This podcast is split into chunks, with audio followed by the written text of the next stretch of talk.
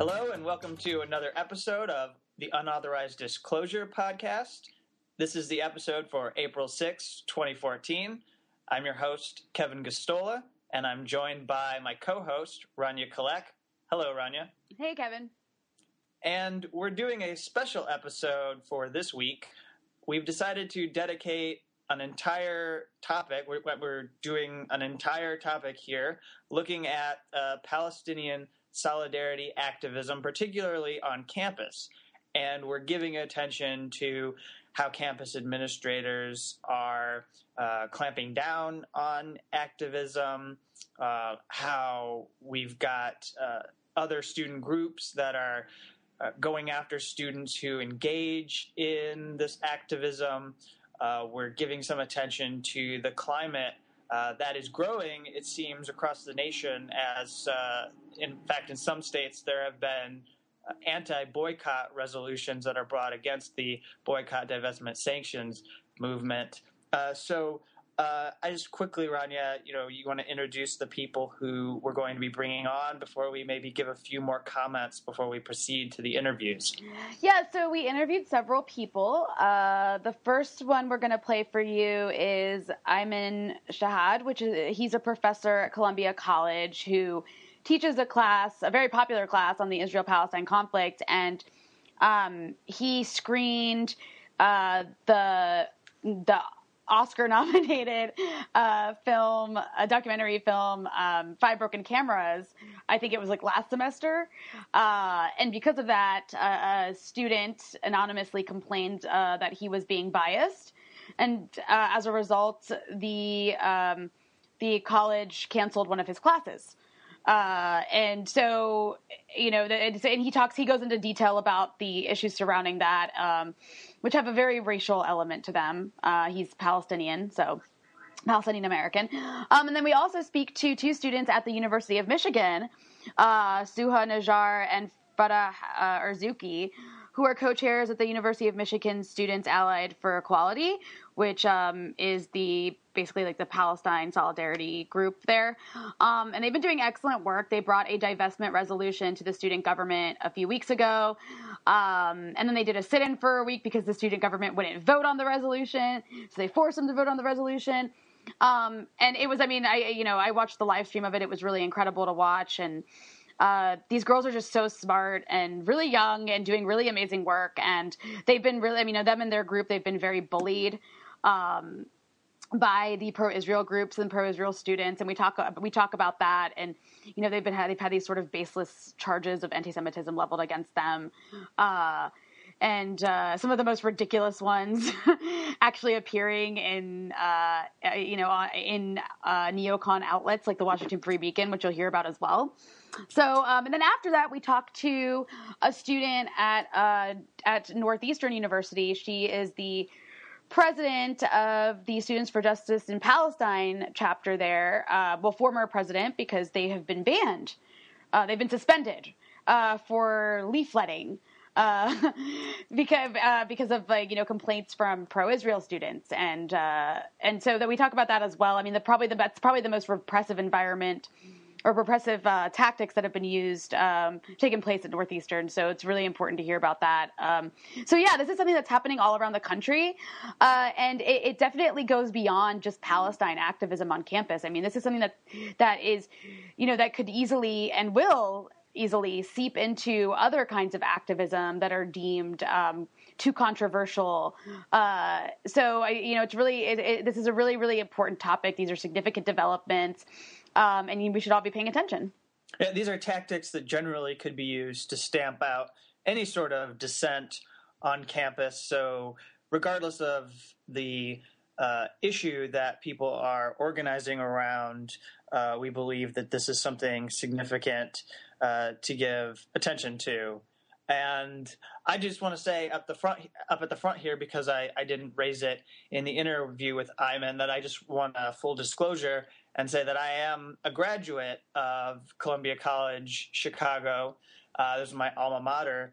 And I sort of felt like I had a responsibility to give coverage uh, to this story, um, not because I, I am interested in these issues, but I also felt like, you know, if I was enrolled right now, I certainly would be speaking out. Uh, and this is an arts and communication college, which is sort of one of the things that I, when I wrote about this, I highlighted because I found it really remarkable that what really set this off, the reason why Iymen's uh, academic freedom was ultimately violated, centered around the screening of a film at, at a school that prides itself on trying to get students to, you know, quote unquote, author the culture of their times end quote. And it, it, would just seem that this would be something that the university would want to embrace. But I guess in the larger picture, as we're putting this into the context of, of the nation and, and what happens around uh, being in, unable to discuss and have debates uh, about Palestinians and Israelis and, and, what's happening in Israel and the Palestinian territories, it just shows you the sort of uh, how easy it is for even the most open, uh, traditionally open climates to become repressive when these subjects become a part of, uh, of, of the environment. And to be clear, this type of repression is taking place because of the influence of of pro-Israel groups. Um, there i mean there is a there is a huge there is a massive campaign a well like a well funded well coordinated effort by pro israel organizations both on campus and off campus to um, to suppress this kind of activism, to label this kind of activism as um, as bigoted, uh, to basically call it racist, to to uh, to advocate for freedom of for the freedom of Palestinians, for equality in, in Palestine, Israel. Um, and I really encourage you to, you know, to, to read about it in Ali Abunimah's new book, The Battle for Justice in Palestine. Um, if you're not familiar with it, it's an excellent book that, you know, it's a, it, you know, Ali really goes into explaining sort of the interconnections and the intersections between what's happening in Palestine and other uh, and other you know forms of racial oppression around the world really but mostly in america but he also has a chapter in his book called the war on campus that really like that gives a comprehensive overview of what's taking place the people that are behind it and how they're using um, how they're using like legal mechanisms, civil rights laws, even to try and stifle activism on campus. I mean, it's really gross and disgusting and and something that should concern all of us because it's like, I mean, when you think about it, it's it's essentially. Um, it's essentially people who are, you know, ideologically invested in a settler colonialist state, uh, using their resources to suppress the activism predominantly being done by people of color. Um, you know, uh, advocating for freedom and equality. uh, so yeah, so it's a, it's a very very important topic, and um, you know, I really hope that you know everybody listening gets gets you know get, gets a, a better understanding of what's happening from these interviews. Yeah, we'll we'll get to the interviews quickly, but just a quick note before we proceed. In fact, in Illinois, right uh, this week, they tried to pass an academic boycott resolution uh, that would have basically prohibited students on campuses from engaging in boycotts just generally boycotts would have been mostly uh, banned because it would have been wrong to you know boycott one country when there were other countries that were violating human rights. Uh, so to prevent people from engaging in activism around Palestinian issues, uh, they were just going to say, all right, end to this kind of speech. Um, and it failed, uh, which is a good thing. But just to point out how they are using the actual legal mechanisms, uh, this is a very real thing.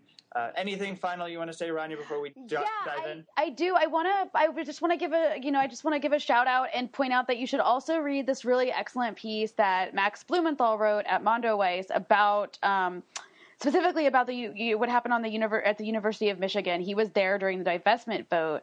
Uh, it's called "A Painful Price: The Escalating War on Palestine Solidarity at U of Michigan and Beyond," um, and it's a really great piece and just kind of gives a sense of like through from this one campus, like what is taking place, the kind of the kind of bullying and, and intimidation efforts and racist effort, like race racist bullying that's taking place by by pro-Israel students and you know, pro-Israel ideologues. Um, so I really encourage you to read it, and I'll link to it in the, you know, in the um, in the post I put up about the episode. All right. thanks everybody. If you have any recommendations for future topics that we should get into and, and dedicate special episode to to that topic, uh, feel free to tweet at us at the unauthorized uh, dis Twitter account, which is U N A U T H O R I Z E D D I S. Uh, that's the handle, uh, and we'd be happy and we'd be happy to um, consider that because we feel like doing more of these in the future. So thank you and enjoy the episode. Hello, Iymen. Uh, thank you for joining us. Uh, the first question I have for you is if you could just describe what happened on campus, this, this complaint for people who are unfamiliar with how this started, the problem that you, you had. Can you talk about that? Well, sure. So I, I, teach a class called the Israeli-Palestinian conflict, which I designed and put together in 2010. I uh, originally started off with uh, one section as a pilot course. Um, later on, the class began to be uh, very popular. We went up to three sections at one point. And so uh, the class has been popular. It has been a class that uh, students always want to register for.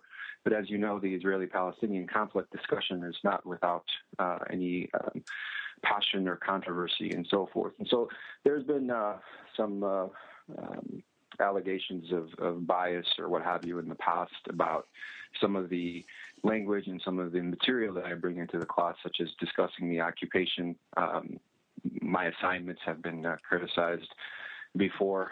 Uh, for example, we have a um, an assignment where at the end of the semester for a final, students have to uh, solve the Israeli-Palestinian conflict.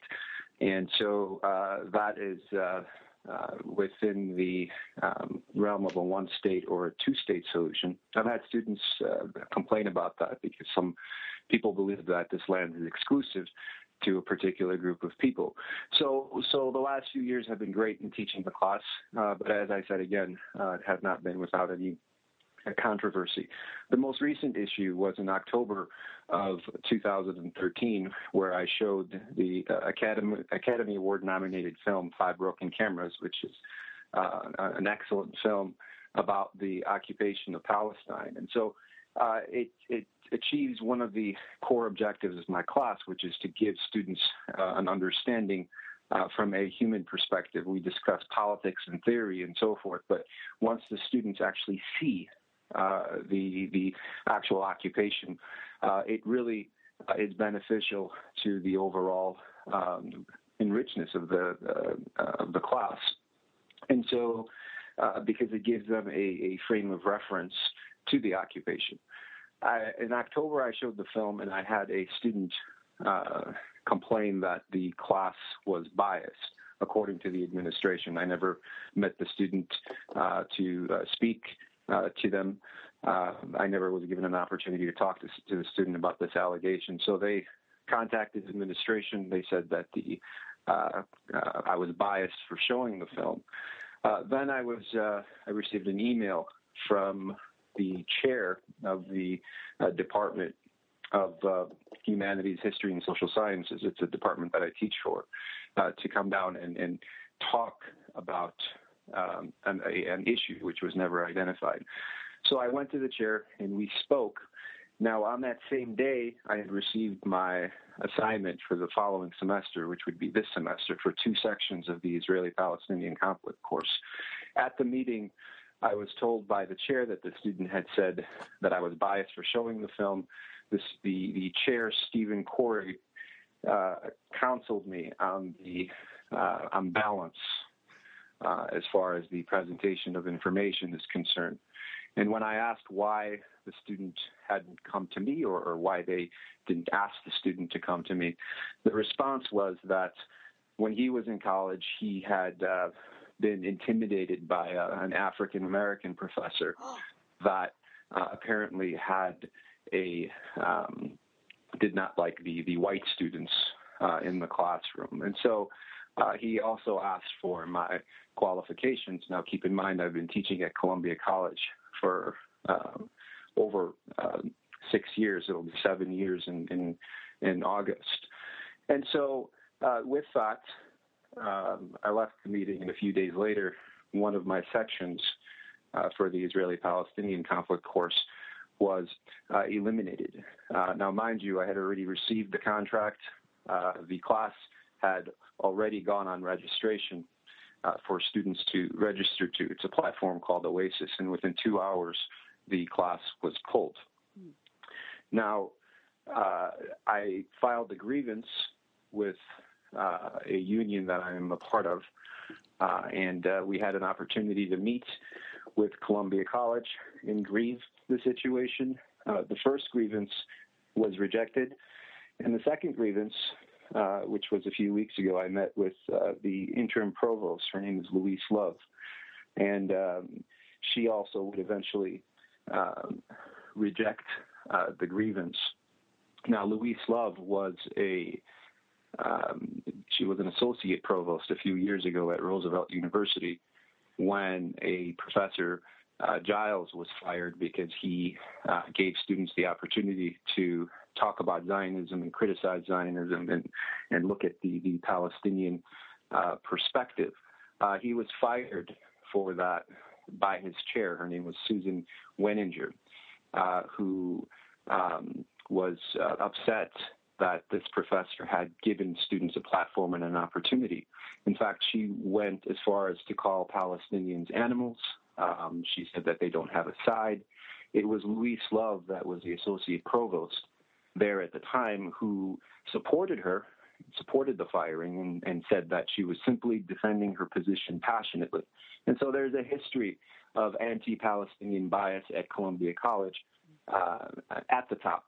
And so um, what we did was uh, we, uh, the AAUP, the uh, um, American Association of University Professors, came in, conducted an in- independent investigation, and they found that Columbia College had violated my academic freedom.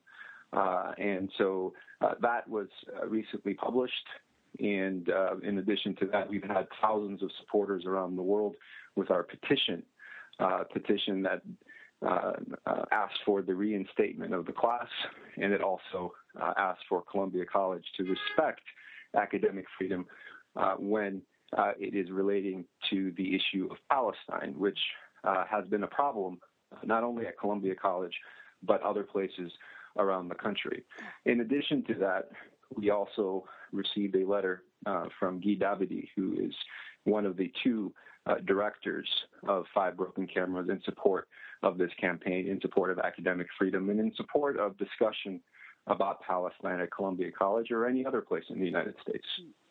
So I this this really stri- strikes me as uh, interesting as how similar that sounds to. Um, to I don't know if you're familiar with this story, but it, it was a, a, few months ago. There was a, a, a, female black professor at Minneapolis Community and Technical College that was actually reprimanded because of uh, two white students who complained uh, that her structural racism class was biased. Um, but I just, I just, wanted to throw out that observation because what you just said really, really struck me as similar to that. But also, um, I'm curious about uh, you mentioned uh, uh one of the people that was involved in sort of leading this attack against you. I guess. Uh, what about organizations? I mean, was the was the Hillel, the, the college Hillel, involved at all? Well, I, I, at this point, as far as the uh, allegation of bias is concerned, for this last one, there, there, I, I don't know who this uh, student is, and, and I don't uh, want to know. I don't think that it's uh, important to identify the student, uh, at least uh, in, in public. But what I can tell you is, is that there has been a history of um, attack on me at Columbia College uh, from Hillel in the past. Mm. And an example of that would be uh, a couple of years ago. Uh, there, I had three sections of the Israeli-Palestinian conflict course, and uh, before I knew it, there were eight students from three different sections of the class who had uh, put together a petition that claimed I was biased, hmm. and I was puzzled to um, to try to figure out how these three how these students from three different sections and eight of them were able to find each other mm-hmm. and um, and sign this petition and put it together. There has been uh, issue with with Hillel in the past at Columbia College. With uh, regards to that petition, uh, students that supported me, um, and they numbered, uh, I think that the, the petition, I don't know the exact number, but it was over 50 students, signed a counter petition expressing their support for uh, my class. And so I've had issues with Hillel before. Um, another example would be last year we we premiered five broken cameras to the public mm. at Columbia College, and I was uh, um, I spoke at that event along with uh, Lynn Pollock, who's from Jewish Voice for Peace. Mm. Uh, people at the college were demanding that a pro-Israel perspective be allowed to speak after five broken cameras, which I immediately rejected. Mm. And so there has been a push on the campus to try to stifle and try to muzzle and try to create, uh, uh, at the very minimum, this idea of of what what what has been called balance, mm. which is a word, by the way, that has been thrown around a lot, and it's a word that uh, can be misleading because on the surface it sounds pretty. Balance as a word sounds pretty, but the reality of it is you cannot balance the Israeli-Palestinian conflict, especially when you're dealing with a uh, a nation state that has uh, all the power that is derivative of a state, mm-hmm. um, occupying uh, millions of people who do not have civil rights. It, it's like presenting the civil rights movement mm-hmm. and those who are against rights for human beings as balance. It's like giving them a, a, a forum to um, to counter uh, why uh, uh, African Americans, for example, shouldn't have um, rights uh, and dignity and, and, and, and, and freedom and so forth. And so uh, this this idea of balance was not asked of me for the first time when I met with this chair. It's been asked of me in the past. It's been asked of, of um, other professors around the country uh, as well. And I'm also curious about you mentioned um, earlier that you were counseled about what balance means uh, or how to how to balance. And I'm curious if they were if you were offered any examples about what balance to five broken cameras would mean. Well, I don't. I you know it's it's it's. Uh, it's a really good question. I, I wasn't uh, given specifics mm. as how one would uh, balance a uh, settler colonial state uh, versus uh, an occupied uh, people without any civil rights. Mm. So, so uh, historically, the idea has been to present the information as uh, sort of two sides that are fighting over land, and things are really bad, and if they can only get along, this is this is how it's been presented. Right. It, the reality of it, however, is that it's not that way. In fact, it's very misleading to present it that way because it would be a lie. The reality of the situation is that you're dealing with a um, a state that is occupying another group of people, and so what does occupation mean? Uh, and and what what does that mean for the Palestinian population? It's not a balanced issue. Right. Uh, you're dealing you're dealing with a state that seeks exclusivity, uh, uh Jewish exclusivity, on a territory where uh, historically, prior to the to the um, uh, ethnic cleansing of the Palestinians in 1948, the country was never exclusively Jewish, mm. and so the the the Palestinian perspective has been muzzled, mm. and it is beginning uh, and has been um, beginning to to to seep into mainstream society in terms of this is actually what happened. This is what's going on with the conflict today. And a lot of people don't like that. And you can see the ramifications of that. You see it at Columbia College. You see it at in, in Boston with uh, the SJP over there. You're seeing with Barnard. And there are other examples of professors, the one that I just gave you a little while ago, where the, the attempt to muzzle has has um, um, has been tried, but it is failing. And also, I'm curious, what what is your background? I am uh, Palestinian. And is that uh, well? I, I guess I, I, assumed so, um, and, or at least some sort of you know Middle Eastern background. Uh, and so I'm curious if that's played a role at all in the attacks on you. Is oh that he can't be you know he can't be balanced because look at his background. There's you know it's it's not possible. Well, I've I've read you know I've I've seen um, um, some some. Uh, uh, I've seen some uh, responses from students in the past that would that have said uh, something similar to that. Well, how could he be uh, saying uh, the the reality of the situation?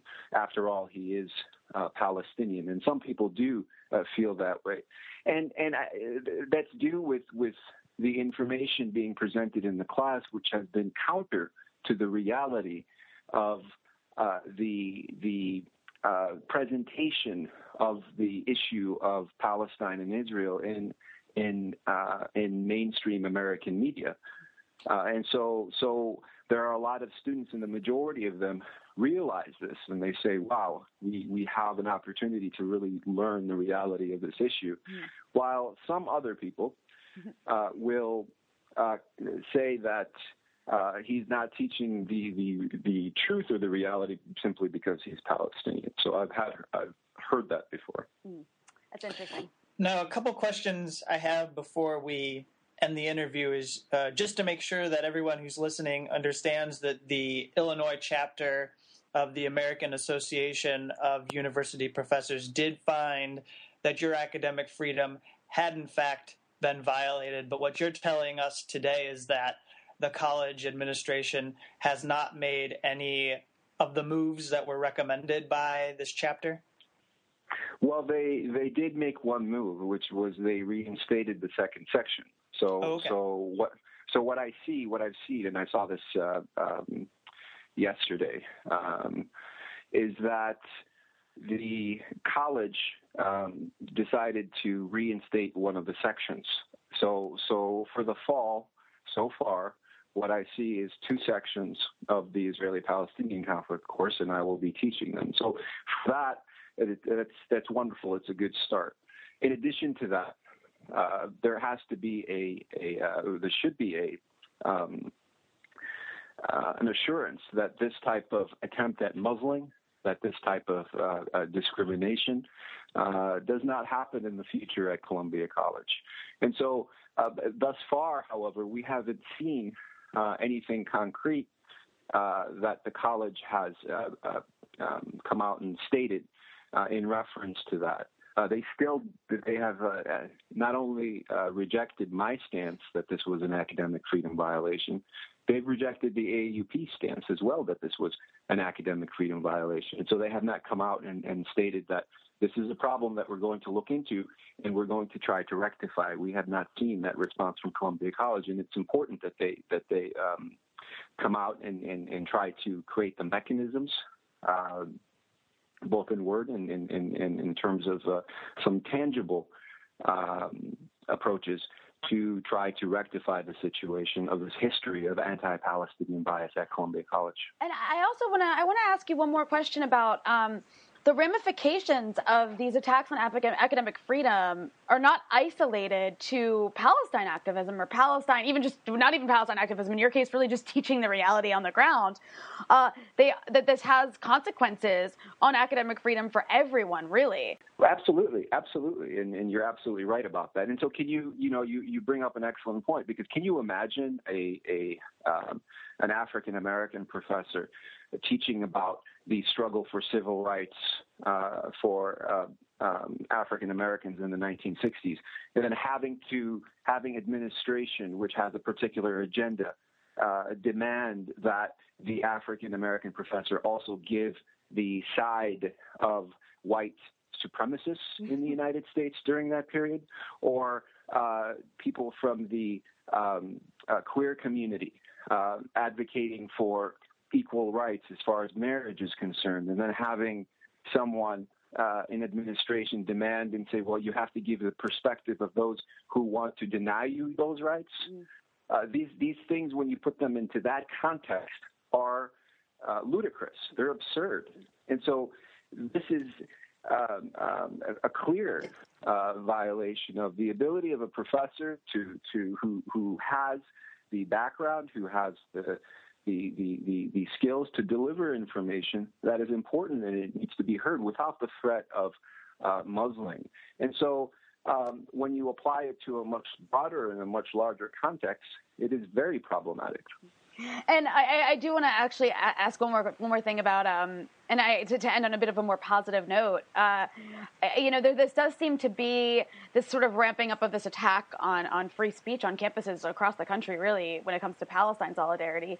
Um, it does seem to be a reaction to a, a growing and effective and, and, you know increasingly successful movement to put out the Palestinian narrative uh, to the broader public, and uh, and you know a growing movement really against Israeli racism uh, and discrimination. I mean, it, it's it does seem to be saying that they're you know so that they're scared.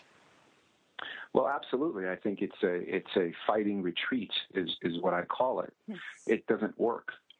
Uh, when when people found out about what happened at Columbia College, people came out in the thousands to to support me. Uh, and to support uh, uh academic freedom. People from all over the world, people have mobilized here. They're also mobilizing in, in Boston in, to ensure that the SJP over there is reinstated, and at Barnard and in other places. And so uh, it is a testament to um, not only the reality and the truth on the ground in Palestine, but it is a testament to the to the will and to the to the skills of, of people here uh, in the United States and across the world who are saying this that's enough. You you cannot keep uh, the reality of this uh, terrible issue, um, the, the the suffering, continuous suffering of Palestinians for decades now, uh, because there are individuals who want to muzzle that, and so um, it is uh, a, a, very positive occurrence that we we got the the, the class uh, reinstated, and, and, it's excellent that the SJP in Boston is being supported, and that Barnard is also being supported. And so this is going to continue. It is not going to to stop. Whenever uh, uh people around the country feel that uh, there are those who will embrace this idea that uh, Palestine is indeed the exception to the rule of academic freedom, there are going to be tens of thousands of people who are going to come out and they're going to say, no, that's not the case.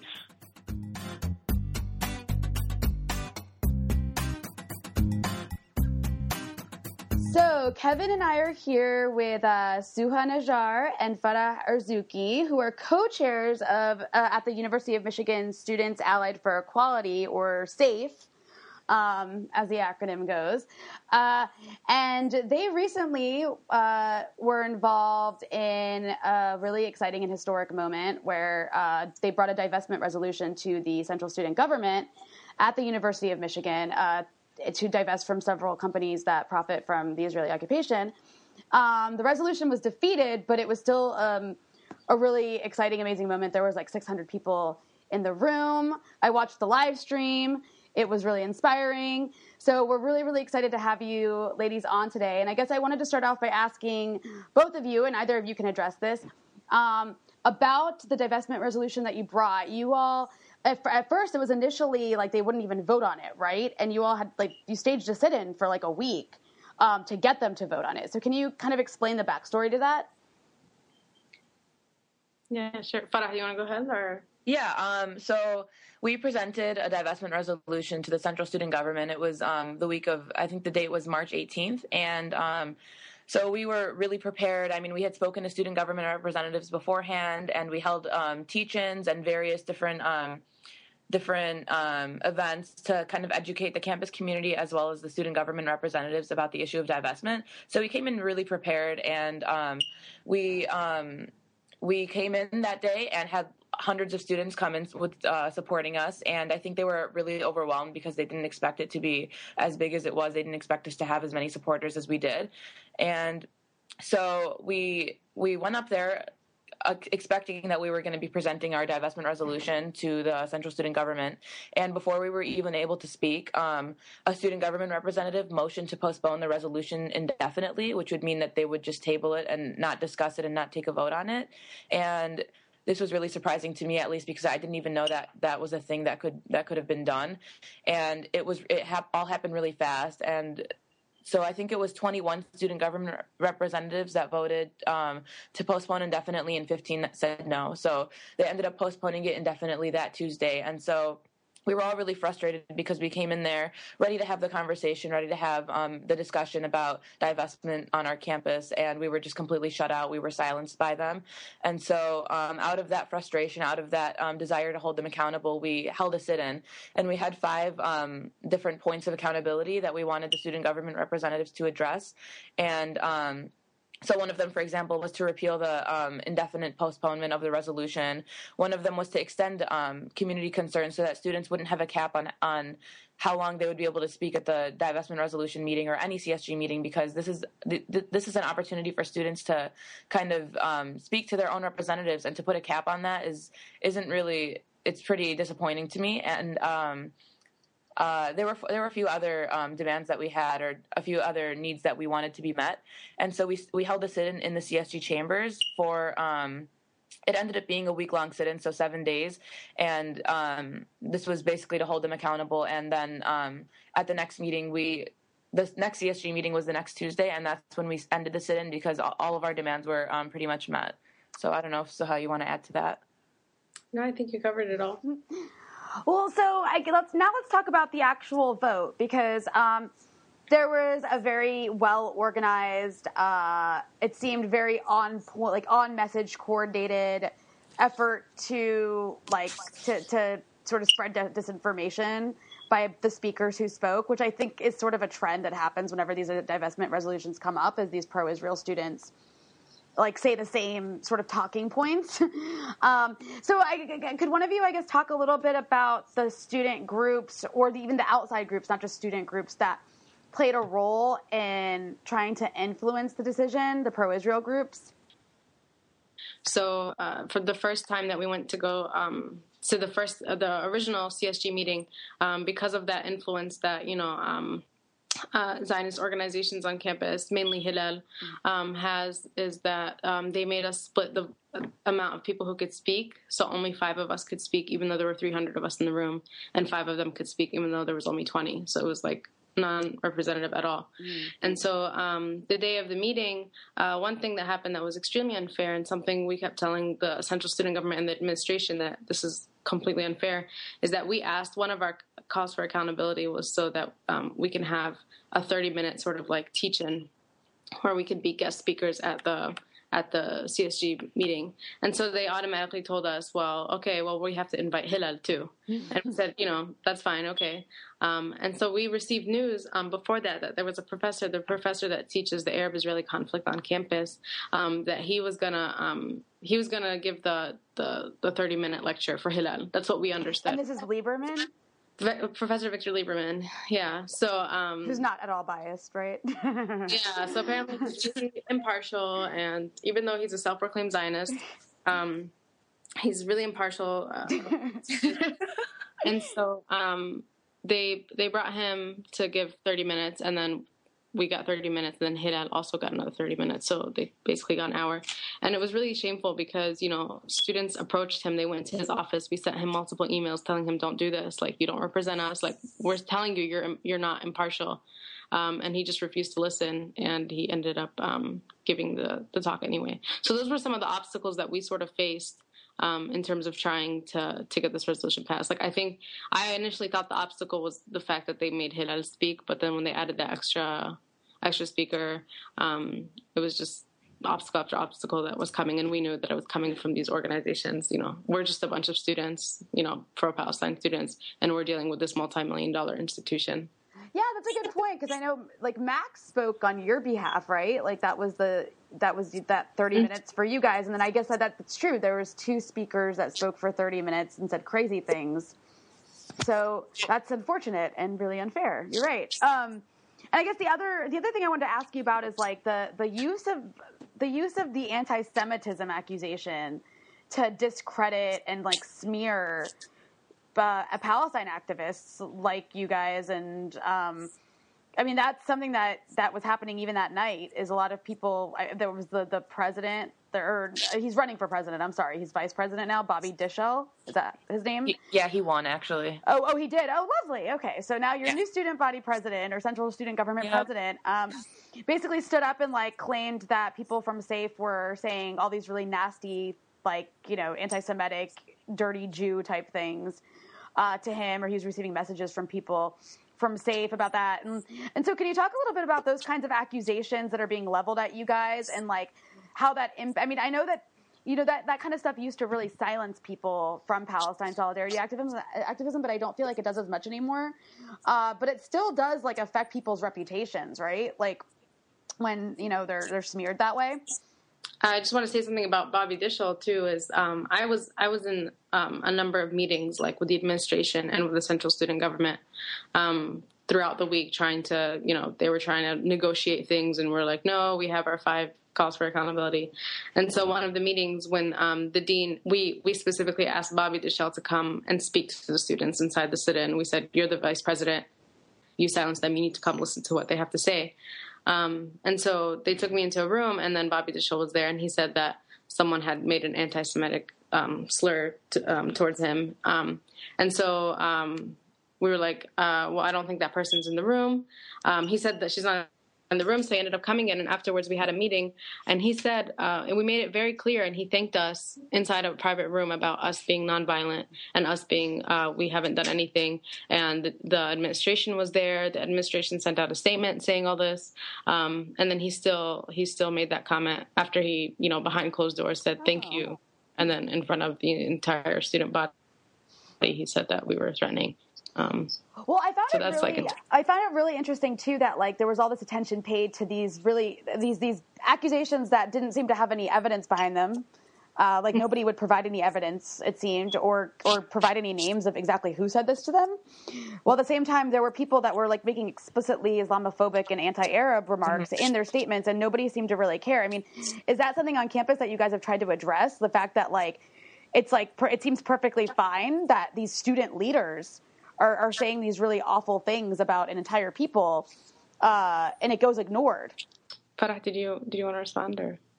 Um, I mean, yeah, that's something that we've been seeing throughout the school year. So, for example, when we did the mock eviction notices um, in, in, December, the administration acted really quickly, and they actually sent an email to the entire student body saying that you felt uh, targeted by this, um, go to, and they listed a list of um, resources, which and they included Hillel. So and the mock evictions weren't targeting anybody. Obviously, they were just raising awareness about Palestinian evictions and home demolitions. And um, so it's just really ridiculous. Yeah, you see the institutional response um, to things like that versus us, who we've been receiving like really explicit, racist, um, targeted, um, hateful speech um, directed at us, and there hasn't really been that institutional response. And I mean, even um, in the first place, the fact that we had to stage a sit-in, the fact that we had to um, demand that the administration met with us just to hear us, just to legitimize our and affirm our our sit-in and our calls for accountability, and the hateful speech that we've been receiving I mean, that just goes to show that um,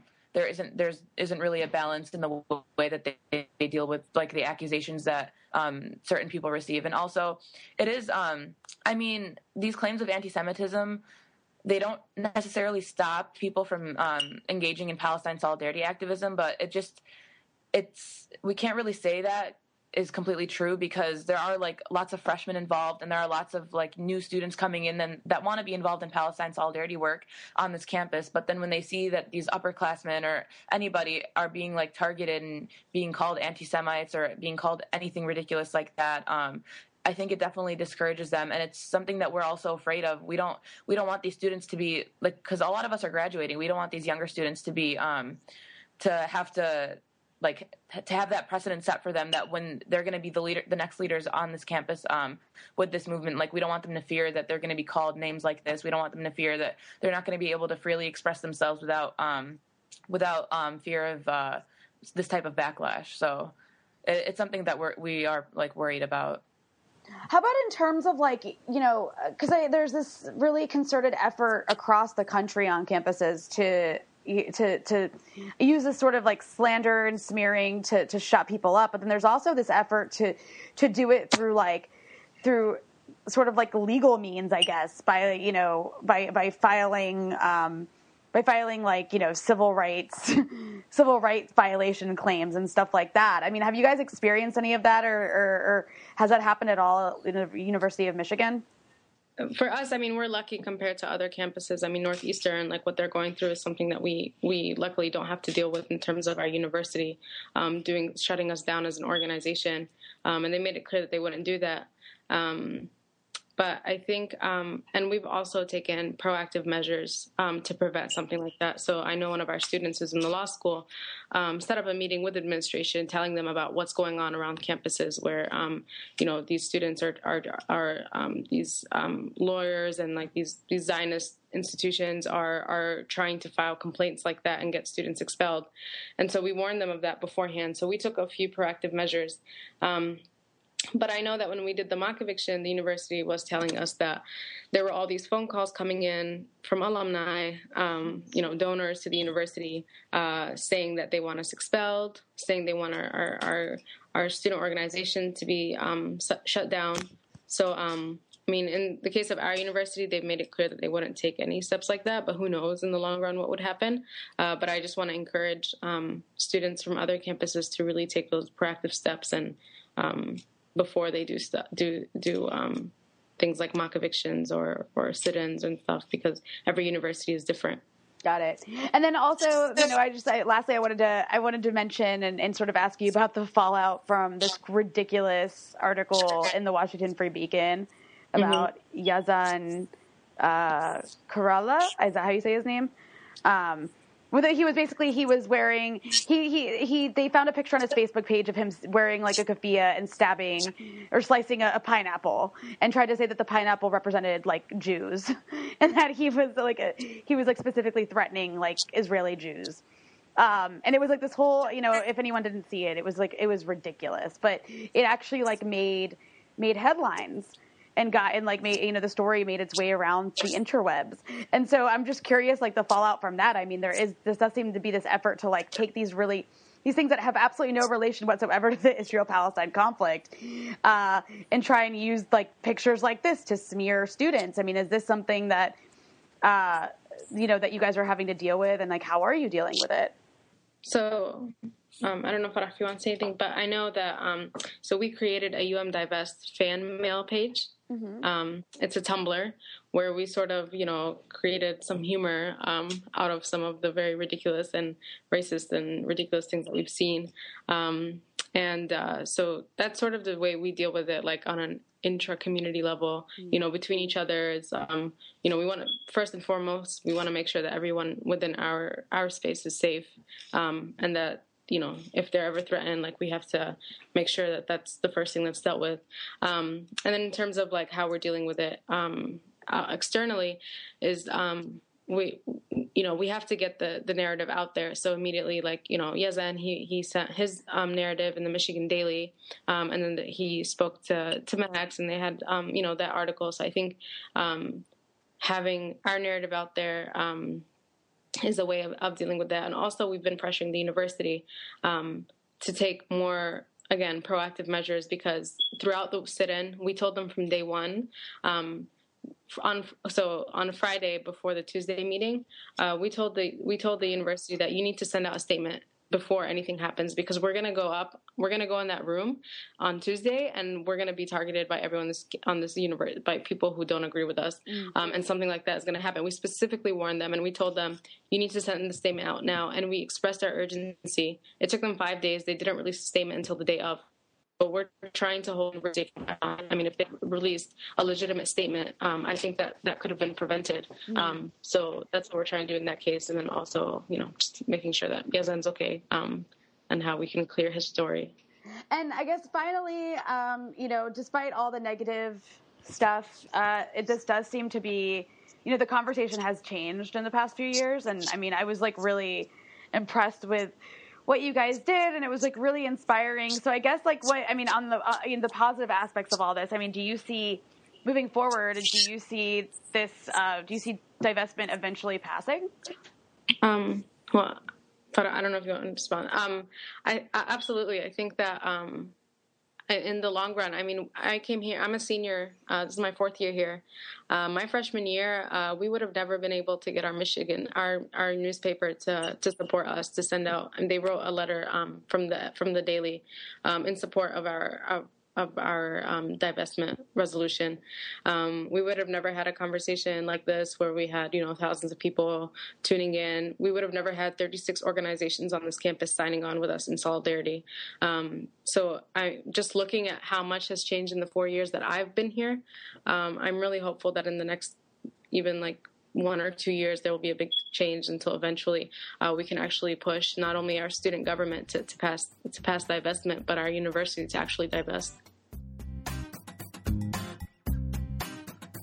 So Kevin and I are here with Tori Porell from she is the president in exile of a Northeastern Student for Justice Students for Justice in Palestine chapter. Uh, and so, if you're not familiar with that story, the SJP at Northeastern was recently suspended. So, Tori, why don't you tell us what happened? Sure. So, uh, on March 7th, we received a letter from the administration saying that SJP had been suspended. We could no longer access any university resources, book rooms, um, and this was effective through the end of the year. And then they would think about potentially reinstating us in the future with none of the same members who are in the group now. Um, and this is a result of an action we did about a week before when we distributed mock eviction notices. Um, in student dorms, they said eviction notice at the top and then went on to give uh, statistics about Israeli home demolitions in the occupied West Bank, and and this is uh, and this is like to make this is to basically show people the you know the fear um, that comes with being a Palestinian uh, of you know getting a letter saying you're about you're you're going to be evicted and your home demolished in a couple days.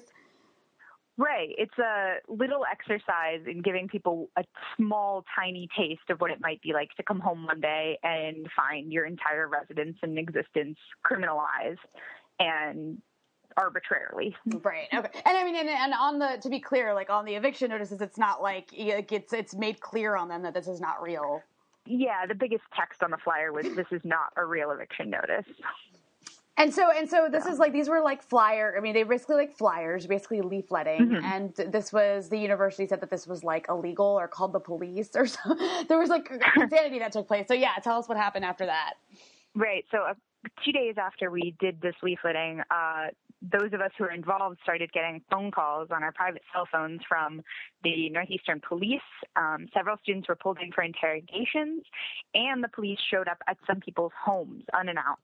Um, and they just had all kinds of questions about SJP, mostly as an organization, not even necessarily regarding the flyers. Um, the students who were interviewed uh, first, and actually the only students who were interviewed, have very obviously sounding Arab or Muslim names, uh, whereas students without Arab or Muslim names were not interviewed, even though some of us are on record with the university as being leaders in the group. Um, and then so all kinds of charges were leveled against the organization in the suspension notice. The only thing they charged us with relating to the flyers was distributing an unauthorized flyer. um, but they also threw a bunch of other charges in there that they'd never previously raised with us, all the way up to like So- vandalism from 2012. Vandal. Well, what was that for? What was the? They in 2012, some stickers appeared around campus with pro-Palestinian messages on different locations. One that was particularly controversial was someone placed a sticker that said Zionism is racism on a statue of a man who has donated a lot of money to the university, Robert Shillman, who is also on the board of the Zionist Organization of America. So a major campus controversy, but the university doesn't know who did it and is simply accusing SJP Ah. based on the fact that we are also pro-Palestinian. and stickers are vandalism as well. So obviously, Apparently. obviously, um, that's crazy. So what? So now, so basically, now you guys are are suspended. Uh, and one thing that I thought was really interesting was like the the charge leveled against you guys for the leafletting part or the flyers, unauthorized flyers. It's something that doesn't Mhm. get uh, something that's like a not a rule that gets enforced ever. Right. No, yeah, any student who's lived in a dorm at our university will tell you you get flyers under your door every single day from sports teams, from theater groups, from restaurants, from other things, and it's never taken seriously. Um, so this rule may be on the books, but obviously, uh, when the rugby team does this, they don't get the cops at their door the next morning. And I guess that goes to the people involved in, um, it, well, the people who were angriest about this, who made the most noise about this, which would be, I, I'm, I, if I'm, you know, correct me if I'm wrong, but like the the school's uh, Hillel organization and like other mm-hmm. pro-Israel organizations. Can you talk a little bit about their influence with this?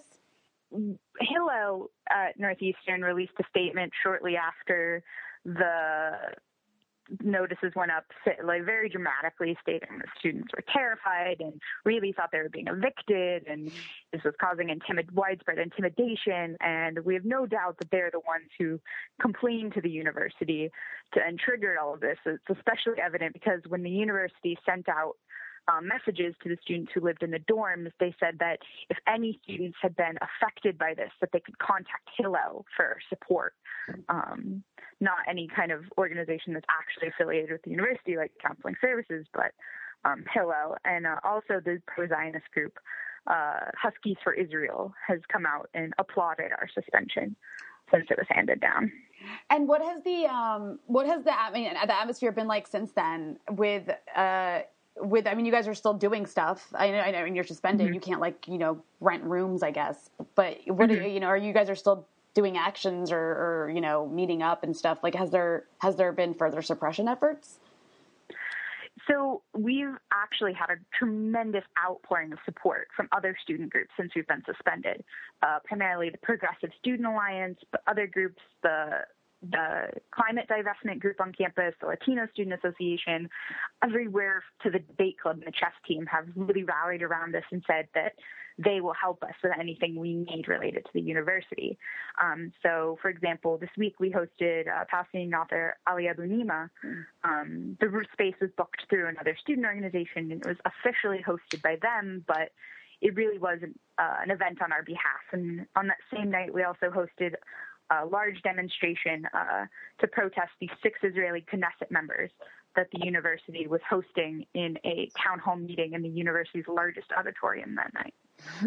That's interesting. Knesset members who, you know, Palestinians on campus have a legitimate reason to probably fear can come to campus, right? But SJP can't. Um, that's really great, though. That's really great that there's been so much uh, rallying around you guys. And I'm curious, also, like if you've, if you've, um, you know, if, if you've gotten support from uh, other universities, like or students on other university campuses? Because I mean, this is sort of a, a, nation-wide thing right now with these kinds of suppression efforts. I mean, it's probably most extreme at your school, but it's happening. It seems everywhere. Absolutely. We've had a tremendous amount of support from the other SJPs here in Boston. Um, they've done everything they can to come out to our events and support us and while we've been organizing against this um, particularly Harvard, because they kind of went through similar things last year when they did the same mock eviction notice action. Of course, they weren't suspended, but uh, they also faced some kind of discipline. Um, but we've also gotten messages of support and direct support from SJPs across the country, such as Barnard, who faced uh, discipline right around the exact same time we were suspended, um, as well as students in Florida who we were already uh, in solidarity with because we both were disciplined last spring for similar walkouts of events with IDF soldiers. So there really is a nationwide pattern, and uh, there's also a pattern of solidarity. And are you uh, like are are you noticing? What year are you? I'm a fifth year. Okay, so you're like, I mean, so you're, you know, not going to be there much longer. Um, nope. I assume there's like younger people that are involved in this kind of activism. I mean, do you feel like this is, you know, kind of pushing people away from being involved in Palestine solidarity activism, or not really? I, or I think the biggest fear that students have always had about getting involved with Palestinian activism on campus is that they would face some kind of sanctions at the university, that it would endanger their status. And uh, in addition to the suspension of SJP, the university targeted two of our youngest members for individual disciplinary sanctions, which was a clear message of intimidation uh, to students who may want to be involved in SJP. However, due to our strategic organizing, um, even though these students were once threatened with expulsion for these activities, uh, their eventual punishment was to write 500 word essays about the importance of housing policy. Oh my gosh, are you serious? I did not know. Yeah. yeah. Um, so the university's intimidation efforts really aren't working. And we've shown that the students who are in SJP are our family and that we we're not going to let anything happen to them and that the university attempting to single them out and intimidate them is just not acceptable. And will you guys be reinstated soon? Like, how's that going to work out?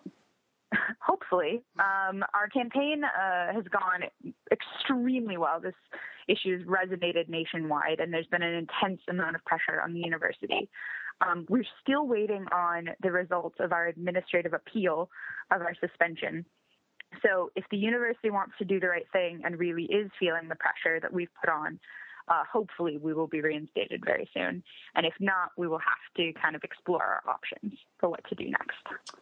Um, that I mean, I that's I, that, I mean that's all really exciting. As much as you know, this all sucks. It's also really exciting that that inspiring that so many people have have your back which is great. Right.